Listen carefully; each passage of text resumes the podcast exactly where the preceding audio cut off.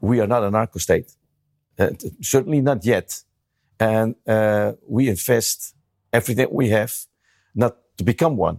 Max Daniel ist der ranghöchste Drogenfahnder der Niederlande. Was er hier in einem Beitrag von Steuerung F aus dem vergangenen Jahr sagt, hat aktuell traurige Relevanz. Die Drogenkriminalität ist in den Niederlanden eskaliert. Kürzlich wurde der Journalist Peter de Vries auf offener Straße ermordet.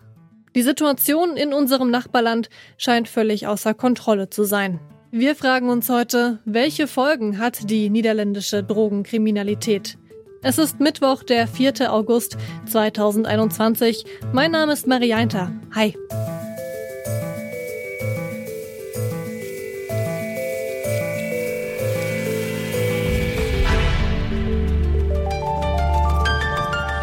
Zurück zum Thema.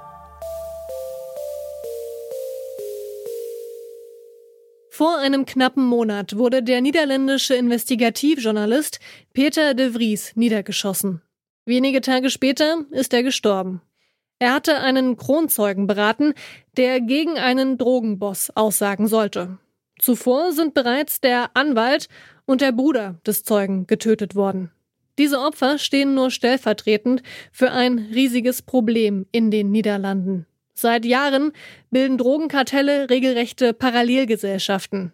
Die Justiz ist heillos überfordert. Ich habe mit Thomas Kirchner gesprochen. Er ist Redakteur für Außenpolitik bei der Süddeutschen Zeitung und ich habe ihn gefragt, wie die Kriminalität überhaupt so außer Kontrolle geraten konnte. Ganz so einfach ist die Antwort darauf nicht. Das ist eine Entwicklung, wie so oft in solchen Fällen, die sich halt über Jahre hinzieht und im Prinzip schon in den 70er Jahren angefangen hat. Und letztlich natürlich mit der Drogenpolitik zu tun hat, die dazu führte, dass immer mehr Menschen immer mehr Geld verdienen in diesem Geschäft. Entstanden ist es dadurch, dass die Drogen auf der einen Seite legalisiert wurden, also der Einkauf des Verbrauchers, ist legal. Man kann ja problemlos in einen Coffeeshop gehen. Aber illegal ist eben weiterhin die Beschaffung und das, was eben bei der Hintertür hereinkommt in die Coffeeshops.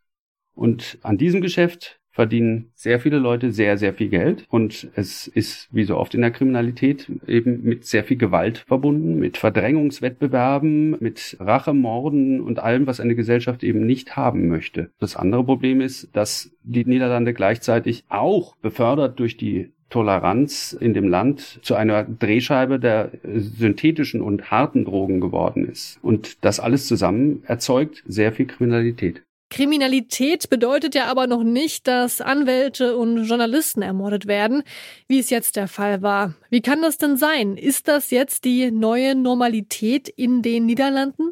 Naja, das ist natürlich nicht das Kerngeschäft solcher Banden. Da muss man vielleicht mal das ganz hässliche Wort Kollateralschäden benutzen.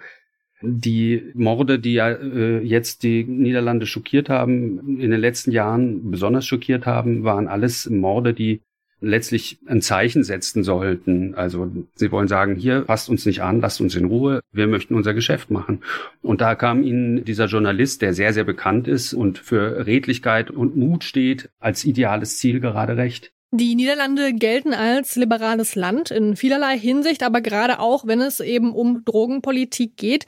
Was würden Sie sagen, ist die liberale Drogenpolitik der Regierung allein dafür verantwortlich? Wie ganz oft sind es natürlich mehrere Faktoren. Aber man kann natürlich sagen, diese liberale Drogenpolitik ist ein wichtiger Faktor. Damit zusammenhängt vielleicht auch eine gewisse Unwilligkeit, der Polizei die nötigen Kräfte zukommen zu lassen, das nötige Geld, um solche Banden zu verfolgen, um zu versuchen, solche Netzwerke zu zerschneiden, Razzien zu machen und all das, was man eben machen muss bei zum Beispiel Drogenlabors und so weiter. Das hört sich jetzt so an, als würde ich von heute auf morgen für mehr Repression und weniger Toleranz eintreten, aber das ist natürlich nicht so einfach. Was wir dort in den Niederlanden haben, ist ja eben eine spezielle Mischung aus, ja, es ist ja nicht Legalisierung, sondern es ist ja nur Legalisierung des Gebrauchs, aber Anbau und Verkauf ist eben noch nicht legal, von weichen Drogen auch nicht. Und deswegen ist es so, man nennt das ja eben Gedoren, das ist diese Duldung, das ist nicht Fisch, nicht Fleisch im Prinzip. Passt sehr zur niederländischen Mentalität dass man eben so harte Schnitte und harte Linien vermeidet. Und es war ja auch mal eine gute Idee, denn man wollte ja durch diese Politik vermeiden, dass die Benutzer von weichen Drogen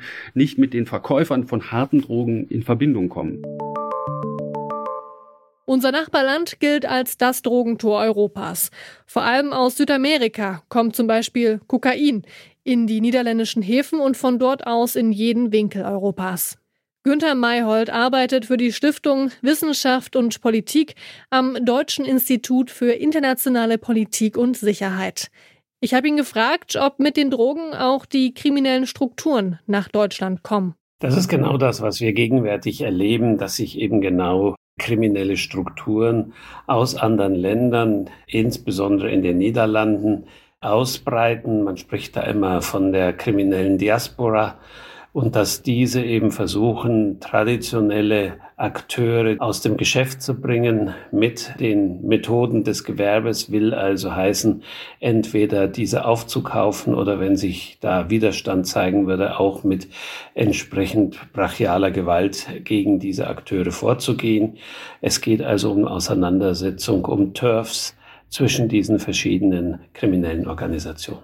Und inwieweit können wir die denn schon in Deutschland beobachten? Wir erkennen natürlich, dass sich dadurch eine Art von neue Struktur herausgebildet hat, sei es, wie sie also an den einzelnen Konsumenten verbracht werden, aber natürlich auch in der Art und Weise, wie hier Geld eingetrieben wird, wie insbesondere natürlich auch dieses Geld gewaschen wird. Und äh, dafür ist eine Vorortstruktur notwendig, die in zunehmendem Maße von den Drogenorganisationen selbst gesteuert wird und nicht mehr wie früher über viele Mittelsmänner abläuft. Kriminalität, die macht ja bekanntlich nicht immer an Grenzen Halt.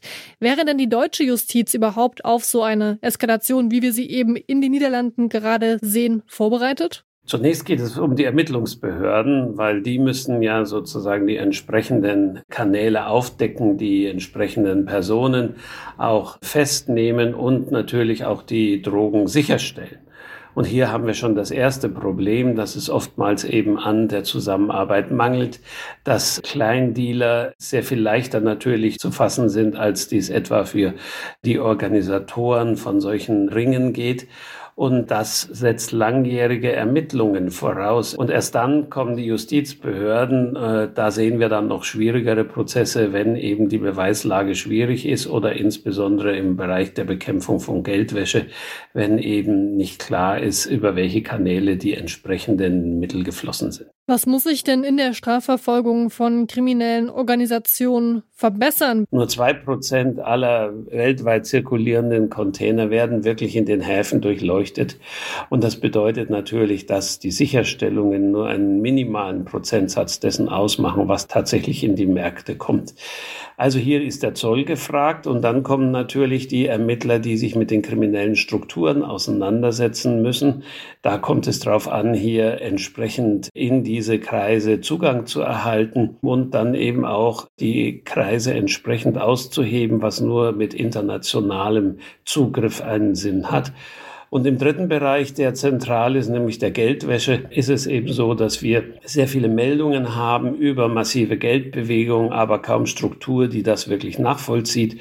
Und hier muss ein sehr viel stärkerer Zugriff erfolgen, weil das der Königsweg ist gegen diese kriminellen Strukturen, die ja letztlich daran interessiert sind, ihre Waren wieder in finanzielle Mittel zu verwandeln, mit denen sie dann anderen Interessen nachgehen können.